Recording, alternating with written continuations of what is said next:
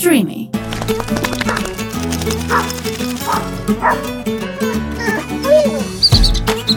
Happy Thoughts με το νεκτάριο από το Athens Happy House. Καταρχάς, πριν έρθω εδώ, πήγα να πάρω ένα καφέ. Μπαίνω λοιπόν στο καφεκοπτίον εκεί πέρα στο κουλικό αυτό καφέ, καφέ Σανσόν. Είναι μπροστά μου κυρία. Εγώ πριν φύγω από το σπίτι, παιδιά έχω ένα φανταστικό άρωμα να πω το brand. Χεστήκαμε. Jimmy Choo. Φανταστικό, το έχει η μάνα μου, το, το φόραγε, το φοράω εγώ. Είχα ψεκαστεί, είχα λουστεί. Μυρίζει λουλούδια. Μπαίνω λοιπόν να πάρω καφέ, είναι αυτή μπροστά μου, δεν έχει δει ότι έχει μπει άντρας που μυρίζει φανταστικά. Γυρνάει, με κοιτάει και μου κάνει. Φοράτε γυναικείο άρωμα. Της λέω ναι, και μου κάνει. Α. Να σας πω κάτι. Για μαζευτείτε, ό,τι θέλει θα φοράει ο κόσμος, ό,τι θέλει θα ψεκάζετε, όπως θέλει θα είναι, να κοιτάτε τις δουλειές σας και καθεμιά στο τσαρδάκι της. Λοιπόν, μισό λεπτό για να ξεκινήσει το podcast. Φίλες, φίλοι και όλα τα in-between, τα φιλιά, γεια σας. Καλώς ήρθατε σε άλλο ένα podcast εδώ πέρα στη Streamy, Pride 98,6 της Τρελής. Μπάτε ακούστε εκεί πέρα, βάζουν φωτοβερές μουσικές, λέει την κάγκες, γίνεται της Τρελής.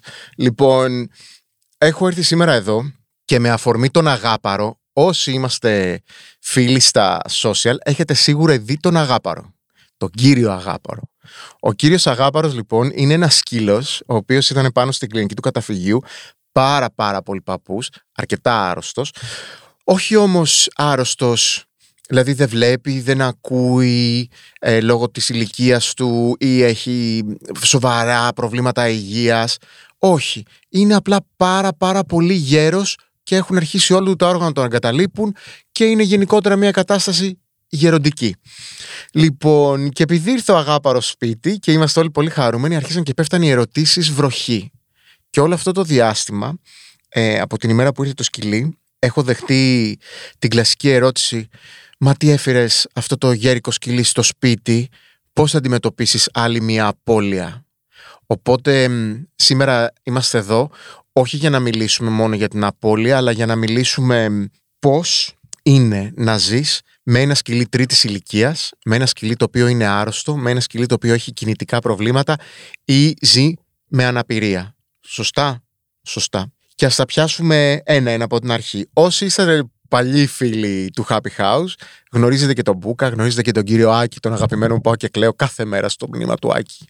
Και πια είναι και η Εύα, είναι ο Μαξ, είναι ο Ντάντι, τώρα είναι και ο κύριος Αγάπαρος. Είναι πολλά τα σκυλιά τρίτης ηλικίας και θα το ξεκινήσω λέγοντας ότι τελικά το να είσαι caretaker, πώς λέγεται, φροντιστής, να φιλοξενείς, να είσαι μπαμπάς, να είσαι ανάδοχος μπαμπάς, να είσαι κηδεμόνας ενός ζώου το οποίο δεν είναι ένα σκυλί στη νιώτη του, είναι ένα μεγαλύτερο ζώο, δεν είναι και τόσο δύσκολο, είναι λίγο μύθος. Πάμε να τα πιάσουμε ένα-ένα. Παίρνει το ηλικιωμένο σκυλί πολλά φάρμακα. Ναι, τις περισσότερες φορές παίρνει. Παίρνει πολλά φάρμακα έχει πολλές αγωγές, έχει διαφορετικές αγωγές μέσα στη μέρα γιατί του συμβαίνουν διάφορα. Είναι δύσκολο να δώσεις φάρμακα σε ένα σκυλί; Κάποιες φορές είναι δύσκολο, κάποιες άλλες όμως δεν είναι καθόλου δύσκολο γιατί έχει να κάνει πάντα με το χαρακτήρα του σκυλίου. Το σκυλί έχει τον ίδιο χαρακτήρα όπως όταν είναι νεαρό. Δεν αλλάζει ο χαρακτήρας του μεγαλώνοντας, είμαστε σαν εμάς. Πώς λέει, όσο και ο λύκος γέρασε και άσπισε το μαλλί του, έτσι δεν λέει. Οπότε και σε ένα νεαρό σκυλί κάποιες φορές είναι πολύ δύσκολο να δώσει φάρμακα όπως και σε ένα όχι τόσο νεαρό. Οπότε με τις αγωγές αποφασίζουμε εμείς τη σωστή ρουτίνα για αυτά τα ζώα. Η αλήθεια είναι ότι υπάρχουν αγωγές και πρέπει να είμαστε πολύ τυπικοί. Δεν μπορούμε να ξεχνάμε να δίνουμε τα φάρμακα σε αυτά τα σκυλιά. Δεν μπορούμε να τους αλλάζουμε τις ώρες που τα παίρνουν. Δεν μπορούμε να κάνουμε μόνιμα σπειράματα. Ναι, οι βόλτες στο κτηνίατρο είναι πιο συχνές όταν έχουμε έναν ηλικιωμένο σκύλο ή έναν άρρωστο σκύλο, πηγαίνουμε πιο συχνά στο γιατρό. Δεν πηγαίνουμε δύο φορές το χρόνο. Μπορεί να πηγαίνουμε μία φορά το μήνα, μία φορά το δίμηνο. Εξαρτάται πάντα με τις ε, ασθένειες ή με τα προβλήματα υγείας ή με την φυσική του κατάσταση. Οπότε καταλαβαίνω ότι αυτό μπορεί να είναι ένα έξοδο. Ναι, είναι ένα παραπάνω έξοδο από το να έχεις ένα νεαρό σκυλί. Αλλά επειδή η γη γυρίζει και όλα γύρω μας ο χρόνος τα παίρνει μαζί του και το νεαρό σκυλί που τώρα πήραμε σαν κουτάβι στα επόμενα 10 χρόνια, γιατί 15 χρόνια, γιατί δυστυχώς επειδή τα, τα σκυλιά είναι ανώτερα πλάσματα και κάνουν πολύ γρηγορότερα τον κύκλο τους σε αυτή τη γη από εμάς. Δεν τους παίρνει τόσο πολύ χρόνο να γίνουν σοφοί και να περάσουν στο επόμενο στάδιο. Δυστυχώς φεύγουν γρηγορότερα από εμάς. Οπότε, είτε υιοθετήσεις ένα μεγάλο σκύλο, είτε υιοθετήσεις ένα μικρότερο σκύλο, κάποια στιγμή θα φτάσεις ακριβώς στην ίδια πόρτα. Στην πόρτα του κτηνιάτρου, στην πόρτα της κλινικής, στην πόρτα του φαρμακείου που θα πρέπει να προμηθευτείς όλα αυτά τα φάρμακα. Maintenance wise, και όταν εννοώ maintenance, εννοώ την καθημερινή ρουτίνα. Ένα ηλικιωμένο σκυλί δεν είναι τόσο δύσκολο όσο ένα νεαρό σκυλί, γιατί οι ανάγκες τους για βόλτα είναι πάντα μικρότερες. Τους αρέσει πιο πολύ να χουσουρεύουν, τους αρέσει πιο πολύ να κάθονται μαζί μας ή να κάθονται μόνοι τους. Πολλοί από αυτούς είναι και λίγο grumpy γέροντες. Δεν τους αρέσουν και πάρα πολλά τα πολλά πολλά με τους ανθρώπους. Τους αρέσει να έχουν τη γωνιά τους και να ξεκουράζονται. Για παράδειγμα, ο αγάπαρος θα σηκωθούμε το πρωί, θα τον βοηθήσω να σηκωθεί γιατί έχει φοβερά αθλητικά, δεν μπορεί να σταθεί μόνος του όρθιος. Άπαξ όμως και σηκωθεί, πήρε φορά και έφυγε ο πύραυλος. Θα τον βοηθήσω, θα σταθεί, θα βγούμε έξω, θα προχωρήσουμε γύρω στα 35 μέτρα. Σε αυτά τα 35-40 μέτρα θα έχει κάνει και τις δύο του βασικές ανάγκες. Αν έχει διάθεση και όρεξη, τα 35-40 μέτρα θα τα κάνει 60 και σιγά σιγά κούτσα κούτσα θα γυρίσει, θα με φωνάξει, γιατί μου φωνάζει αυτός ο τύπος, μου γαυγίζει ότι τώρα τέλος θέλω να μπω μέσα, θα το ανοίξω την πόρτα, θα πάει στο κρεβάτι του και το ίδιο θα ξαναγίνει μετά από έξι ώρες. Σε αυτό το μεσοδιάστημα λοιπόν το εξάωρο, η διαδικασία που ακολουθώ είναι πάρα πάρα πολύ απλή. Αν έχει να πάρει κάποιο χάπι θα το πάρει, αν δεν έχει να πάρει κάποιο φάρμακο θα τον αφήσω να κοιμηθεί. Πολλές φορές τον παρακολουθώ και είναι ξύπνιος. Δεν κάνει πράγματα, κάθεται και με κοιτάει. Δηλαδή, αν είμαι εγώ μέσα στο σπίτι και δουλεύω στον υπολογιστή, αυτός κάθεται και με χαζεύει ή χαζεύει την τηλεόραση. Ε, θέλω να σας προτείνω, έχει φανταστικά κλιπάκια στο YouTube για τα σκυλιά σας και τις γάτες σας που είναι τραβηγμένα με τέτοιο τρόπο και με τέτοιους ήχους που τα ζώα καθόνται και τα χαζεύουν. Ε, οπότε ψάχτε το, λέγεται Movies for Dogs and Cats. Θα τα βάζετε στην τηλεόραση. Είναι πολύ ωραία και για εσάς έχουν πολύ ωραίους ήχους και πολύ ωραίες εικόνες. Εγώ κάθομαι και τα χαζεύω συχνά και τα ζώα τα ευχαριστιούνται πολύ. Τους αρέσει. Οπότε ή θα τους βάλω κάτι τέτοιο ή αν εγώ είμαι σε gossip mood και βλέπω καμία Κατερίνα καινούργιο τίποτα τέτοιο εκεί πέρα, καμία τρέλα τέτοια, παρακολουθεί και αυτός μαζί με αυτούς που φωνάζουν. Και έτσι περνάει η μέρα μας μέχρι να χρειαστεί να τον ξανασηκώσω για να τον ξαναβγάλω έξω. Μπάνιο θα κάνει, τα φτάκια του θα καθαρίσουμε, θα τον βοηθήσω πολλές φορές να του σκουπίσω το τσουτσούνι του, να τον βοηθήσω ίσως κάποιες φορές, αν τον δω ότι δυσκολεύεται, να πάρει τη θέση του για να κάνει τα κακά του αλλά μέχρι εκεί. Δηλαδή δεν υπάρχει κάποια άλλη μανούρα μέσα στην καθημερινότητά μας. Σίγουρα πρέπει να είμαστε φοβερά παρατηρητικοί. Σκυλιά τα οποία η υγεία τους μεταβάλλεται τόσο πολύ γρήγορα, πρέπει να τους παρατηρούμε, να τους βλέπουμε και καθημερινά να παρατηρούμε αυτές τις πολύ μικρές αλλαγές. Γιατί το ανασωπητικό τους είναι τόσο πολύ πεσμένο που το παραμικρό ή το παραμικρότερο κόψιμο μπορεί να κάνει πολύ καιρό να κλείσει και να μετατραπεί σε μόλυνση. Παθαίνουν πολύ εύκολα οτίτιδες, παθαίνουν αλλεργίες στα μάτια τους και μολύνσεις στα μάτια τους. Θέλει ιδιαίτερη φροντίδα με τα δοντάκια τους, να τα προσέχετε τα δόντια των σκυλιών σας από νεαρή ηλικία, για να μην φτάνουμε λοιπόν όταν είμαστε μεγάλοι να χρειάζεται είτε να φέρουμε δόντια είτε να τα κοιμίζουμε για καθαρισμούς. Αν τα προσέχει από μικρή ηλικία με μια σωστή οδοντόκρεμα, με μια καλή ισορροπημένη δίαιτα, τα δόντια διατηρούνται στα σκυλιά. Οπότε έχουμε τα δόντια, έχουμε τα αυτιά, έχουμε το μπανάκι. Θέλει ένα ωραίο χλιαρό μπανάκι μία φορά στο τόσο, γιατί όπως και οι μεγάλοι άνθρωποι, έτσι και οι μεγάλοι σκύλοι έχουν συγκεκριμένες μυρωδιές, μυρίζουν πολύ συγκεκριμένα. Οπότε, αν θέλουν να το αποφύγουμε, τους κάνουμε πιο συχνά μπάνιο. Είναι οι αδένες τους εκρίνουν περισσότερες μυρωδάτες καταστάσεις. Όποιος δεν τις θέλει, μπανάκι. Υπάρχουν ειδικά σαμπουάν για τα σκυλιά τρίτης ηλικίας. Τους βοηθάνε πολύ και με το τριχωμά τους και με την ξηροδερμία τους. Και τέλος είναι η τροφή. Αν δίνεις μια καλή ποιότητα στροφής στο σκύλο σου έτσι κι αλλιώς, την ίδια καλή ποιότητα στροφή θα δώσεις και στον ηλικιωμένο σκύλο. Πλέον και στην Ελλάδα έχει παιδιά φοβερές στροφές για ηλικιωμένους σκύλους. Θα σας δώσω ένα παράδειγμα την Ava που έχω στο σπίτι, αυτό το pointer ε, τρίτης ηλικίας, η οποία έχει Parkinson's και έχει ε, αθρίτιδες και έχει καλαζάρ και έχει όλες αυτές τις ασθένειες, η οποία πάει φανταστικά, να πούμε, σε μια παρένθεση. Ε, της δίνω μια ειδικά κλινική δίαιτα, δεν θα πούμε τα brands και τα σχετικά. Παίρνει λοιπόν μια ειδική κλινική δίαιτα, η οποία τη βοηθάει και με το στρες που της δημιουργείται από τα προβλήματα υγείας της, γιατί και τα σκυλιά στρεσάρονται όταν έχουν προβλήματα υγείας, όχι μόνο εμείς και αυτοί μπορεί να μην το κατανοούν όπως το κατανοούμε απόλυτα εμείς, αλλά το νιώθουν στο σύστημά τους και αυτό τους στρεσάρει. Και βέβαια είναι τροφές οι οποίες έχουν ε, και φαρμακευτική αγωγή μέσα και έχουν και πάρα πολλά supplements. Οπότε δίνοντας μια σωστής, καλής ποιότητας premium τροφή, ειδικά σχεδιασμένη για παπουδέλια, βοηθάμε και το σκυλί να παρατείνουμε τη ζωή του όσο καλύτερα και όσο περισσότερο γίνεται. Παρενθεσούλα και με ένα καλό σκεύασμα συμπληρώματος διατροφής πάμε παρακάτω. Θα δείτε φοβερές αλλαγές σε ένα γεροντάκι όταν του δίνουμε περισσότερα εχνοστοιχεία, όταν του δίνουμε όλα αυτά που χρειάζεται καθημερινά να τον βοηθήσει και πνευματικά. Τα σκυλιά τρίτης ηλικίας, τα μεγάλα σκυλάκια, ε, αντιμετωπίζουν και νευρολογικά προβλήματα από κάποια ηλικία και μετά όπως και εμείς, έτσι.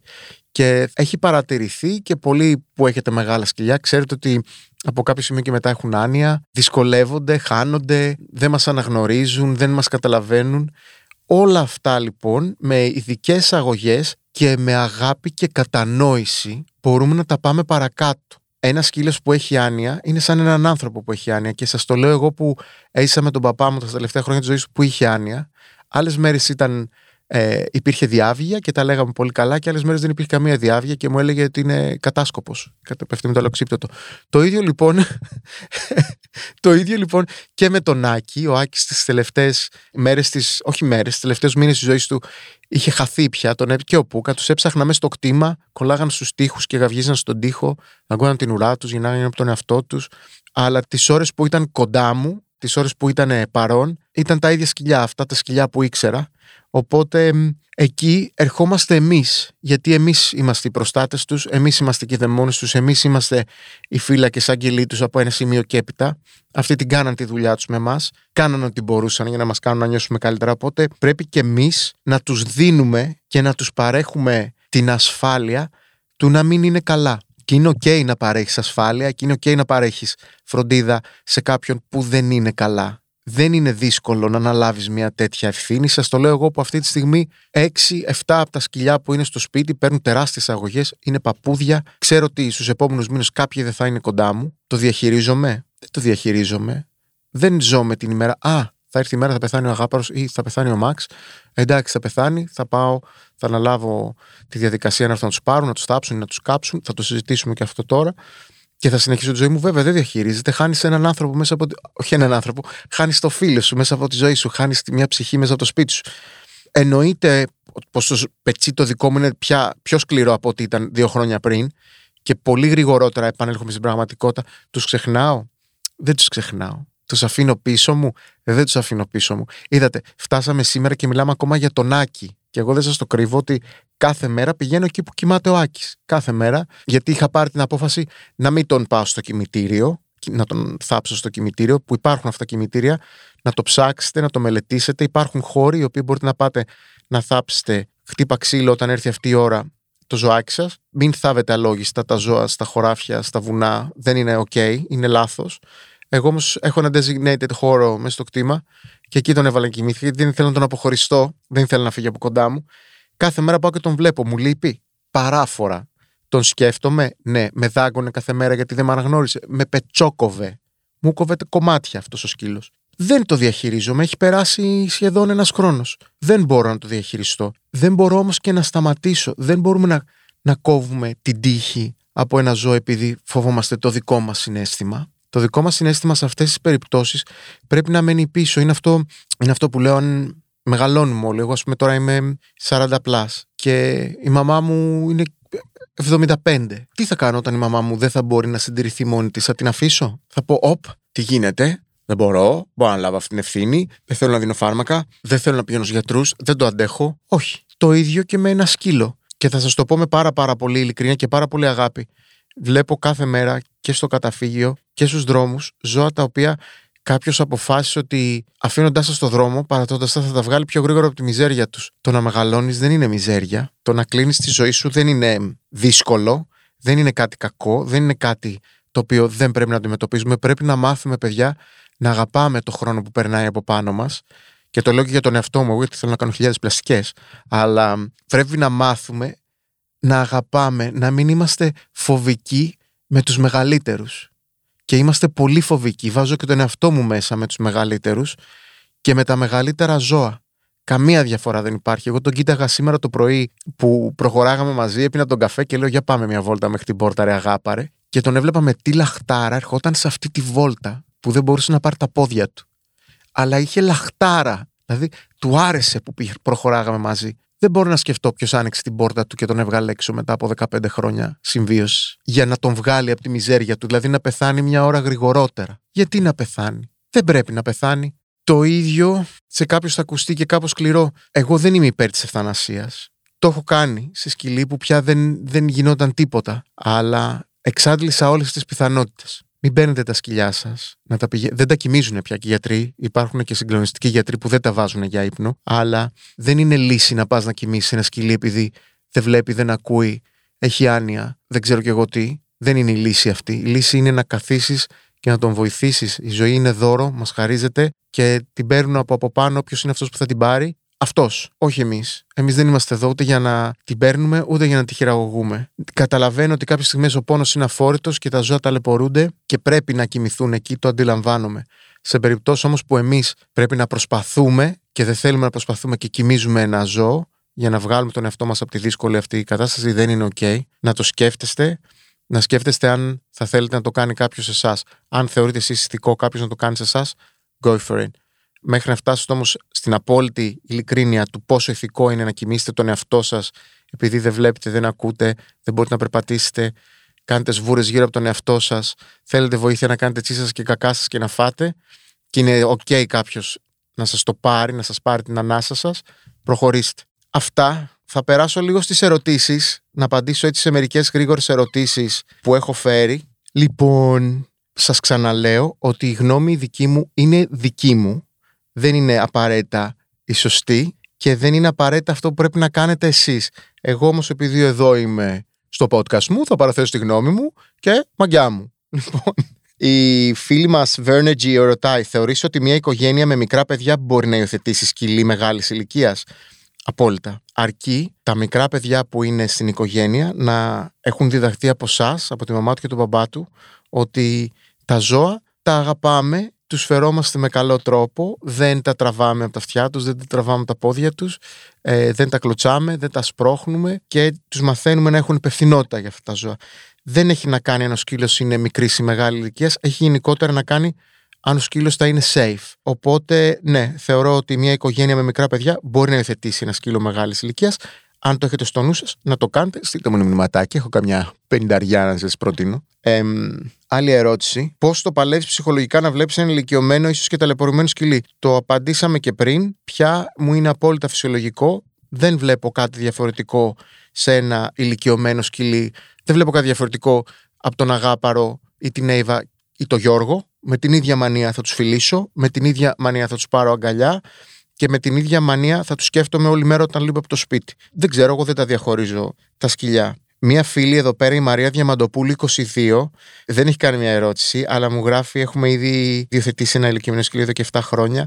Μένουμε στην Αθήνα, δυτικά, σε κεντρικό σημείο. Θέλουμε από εδώ και πέρα να υιοθετούμε μόνο γέρικα ζώα ή γενικά ζώα με προβλήματα, για να μην φύγουν χωρίς αγάπη και χάδια που έχουμε περίσσευμα να δώσουμε. Μαρία μου, είσαι θεά. Έτσι πρέπει να σκεφτόμαστε. Τα σκυλιά δεν τα υιοθετούμε ούτε γιατί είναι μαλλιαρά, ούτε γιατί είναι 7 κιλά, ούτε γιατί είναι 2 μηνών. Τα υιοθετούμε γιατί αγαπάμε τα σκυλιά και θέλουμε να τους δώσουμε σπίτι. Σε ευχαριστώ πολύ. Είναι υπέροχο το μήνυμά σου, με φοβερή δύναμη. Πώς προετοιμάζεσαι να τα αφήσεις να φύγουν, αποχωρισμός ή θάνατος; Λοιπόν, τα σκυλιά που που ετοιμάζονται για να φύγουν από κοντά μας και να μας αφήσουν από αυτή τη γη και να προχωρήσουν. Το ίδιο και με τους ανθρώπους. Δεν το κάνουν ξαφνικά, δεν φεύγουν σε μία μέρα. Υπάρχει, τουλάχιστον με τα ζώα που έχω βιώσει εγώ αυτή την κατάσταση, υπάρχει μια προετοιμασία. Υπάρχει μια προετοιμασία αποκοπής από την πραγματικότητα, αποκοπής από τις δικές μας διαστάσεις και από, την, από τη γη. Σιγά σιγά λοιπόν, όσο πλησιάζουν εκείνες οι μέρες, μαζί με αυτούς αποκόπτομαι κι εγώ από το συνέστημα Προσπαθώ να είμαι όσο πιο τυπικός για να τους παρέχω τη φροντίδα που χρειάζονται για αυτές τις τελευταίες στιγμές. Προσπαθώ να περνάω ατέλειωτες ώρες μαζί τους, να τους κρατάω. Κάποιοι νιώθουν ότι είμαι εκεί, κάποιοι έχουν φύγει και δεν το νιώθουν πια. Θέλω όμως εγώ να το νιώθω. Οπότε, όπως προετοιμάζουν αυτοί τον εαυτό τους για να πάνε παρακάτω, έτσι προετοιμάζω και εγώ τον εαυτό μου για να τους αφήσω και να πάω παρακάτω. Και αυτό έχει να κάνει με τον θάνατο. Ξαναλέω τον θάνατο να μην τον φοβάστε. Είναι φυσική εξέλιξη της ζωής όλων μας. Είναι οκ. Είναι η αποκορύφωση της ζωής μας. Όσο έχει να κάνει με τον αποχωρισμό, δεν υπάρχει πιο χαρούμενη στιγμή από το μήνυμα που θα πάρω από κάποιον που θέλει να υιοθετήσει ένα από αυτά τα σκυλιά. Γιατί όπως και να το κάνουμε, το happy house είναι γυροκομείο, είναι ίδρυμα, δεν είναι σπίτι. Είναι πολλά τα ζώα που εγώ έχω να σπάσω το χρόνο μου για αυτούς. Οπότε Όποιος μου στείλει ένα μήνυμα που θα λέει Μπορώ να πάρω το τάδε γεροντάκι, εγώ κατουργέμαι από τη χαρά μου, καμία στεναχώρια. Τους έχω αγωνία, αλλά κρατάμε επαφή και μαθαίνουν τα νέα τους. Ποια είναι η διαδικασία αφού φύγει το σκυλί μου από τη ζωή, τι κάνουμε; Πολύ ωραία ερώτηση. Αφού λοιπόν το ζωάκι κοιμηθεί και είσαστε έτοιμοι να προχωρήσετε στην ταφή του ή την καύση του, θα ψάξετε, θα βρείτε ειδικά μέρη, υπάρχουν ειδικά κημητήρια ζώων και υπάρχουν και ειδικά σημεία που γίνεται καύσης του σώματος του νεκρού ζώου και μπορείτε να το πάτε εκεί. Στα κημητήρια μπορείτε να επισκέπτεστε κιόλας, να αφήνετε τα λουδάκια σας, να λέτε εκεί τι έχετε να πείτε στο συγχωρεμένο, τη συγχωρεμένη. Τη στάχτη μπορείτε να την πάρετε, να την κάνετε ό,τι θέλετε εσείς. Κάνουν και κάτι πολύ ωραία μενταγιόν πια με τι τάχτε, να ξέρετε. Η διαδικασία είναι αυτή. Θα σας πρότεινα να μην θάβετε τα ζώα στα χωράφια, να μην πηγαίνετε να θάβετε τα ζώα στα βουνά, γιατί τα ξεθάβουν τα άγρια ζώα και τα τρώνε και δημιουργούνται διάφορα άλλα προβλήματα. Επίσης είναι, πώς το λένε, littering, μόλυνση. Δεν το κάνουμε, δεν πάμε αλόγιστα κάπου να θάψουμε κάτι. Υπάρχουν ειδικοί χώροι. Λοιπόν, και μια τελευταία ερώτηση. Πώς αντιμετωπίζουν τα υγιή σκυλιά τα γέρικα ή άρρωστα σκυλιά που έρχονται στο σπίτι; Πολύ ωραία ερώτηση. Τα αντιμετωπίζουν απόλυτα φυσιολογικά. Δεν κάνουν κάτι διαφορετικό. Όπως αντιμετωπίζουν ο ένας τον άλλο, αντιμετωπίζουν και τον παππού, αντιμετωπίζουν και τον, τον άρρωστο. Ίσως τα άρρωστα ζωάκια δεν έχουν τη διάθεση να παίξουν και δεν είναι απόλυτα κοινωνικοποιημένα με τους υπόλοιπους γιατί περνούν περισσότερη ώρα στο να κοιμούνται. Απ' την άλλη, τα γέρικα σκυλιά στην κοινωνική ομάδα είναι απόλυτα αποδεκτά. Όσο αντέξουν να παίξουν θα το κάνουν, όσο θέλουν να κοινωνικοποιηθούν θα το κάνουν μαζί με τους υπόλοιπους. Δεν θα τους τραμπουκίσουν, γιατί και οι ίδιοι δεν μπαίνουν στη διαδικασία τραμπουκισμού ένας με τον άλλον. Αυτό όμως που έχω παρατηρήσει και είναι, αξίζει να το σημειώσουμε είναι ότι όταν πια φτάνουμε κοντά στο τέλος βλέπεις την ομάδα να τους, να τους αφήνει κάπως στην άκρη. Αδιαφορούν για αυτούς δεν τους, δεν, τους, ε, δεν τους έχουν τόσο πολύ από κοντά για ένα πολύ περίεργο λόγο. Είναι σαν ξαφνικά να μην είναι μέλος της, της ομάδας μας, αυτός που είναι να φύγει. Πάλι θα σας πω για τον Άκης, σας τα έχω κάνει τσουρέκια. Όταν ο Άκης έφυγε, ο Άκης έφυγε πάνω μου, κοιμόμασταν τη νύχτα και κοιμήθηκε, ξεκουράστηκε πάνω μου. Πήγαμε όλοι μαζί να τον θάψουμε. Και είναι φοβερό γιατί παιδιά επικρατούσε η απόλυτη ησυχία. Ήρθαν όλοι τους. Όταν σου λέω όλοι τους, όλοι τους. Σκύλοι, γάτες, άλογο, κατσίκες. Ήρθαν όλοι. Πήγαμε στο σημείο που τον έβαλα να κοιμηθεί. Λες και ξέραν τι έκανα. Τον έβαλα, τον σκέπασα. Προφύλαξα το χώρο που τον έβαλα να κοιμηθεί και δεν ξαναπήγε κανένας κοντά του. Σε αυτό το σημείο δεν ξαναπήγε κανένας τους. Ποτέ. Τελείωσε εκεί. Δεν ξέρω τι αντιλαμβάνονται τα ζώα και πώς αντιλαμβάνονται το χαμό και το θάνατο. Δεν με ενδιαφέρει και αν το μάθω προσωπικά. Ε, δεν κάθομαι να το αναλύσω τόσο πολύ γιατί συμπεριφέρθηκαν έτσι. Πάντως με έκανε φοβερή εντύπωση. Ίσως ήμουν και εγώ πολύ συγχυσμένος και μου φάνηκε όλο αυτό, αλλά επικράτησε απόλυτη σιωπή. Μείναν όλοι ακίνητοι, με κοιτάγανε τι έκανα και απλά μαζί γυρίσαμε πίσω. Σαν να, ξέρεις, σαν να κάναμε όλο αυτό που κάνουμε και με τους ανθρώπους. Ε, αυτά για σήμερα. Ελπίζω να έλυσα αρκετές απορίες και έτσι να βοήθησα κάποιους που ίσως σκεφτόντουσαν να υιοθετήσουν ή να φιλοξενήσουν ένα μεγαλύτερο σκυλάκι ή ένα σκυλάκι με προβλήματα υγείας. Κάντε το. Εδώ είμαι εγώ για σας. Σας έχω πολλά σκυλάκια να σας δείξω τέτοια. Σας φιλώ. Μέχρι την επόμενη εβδομάδα.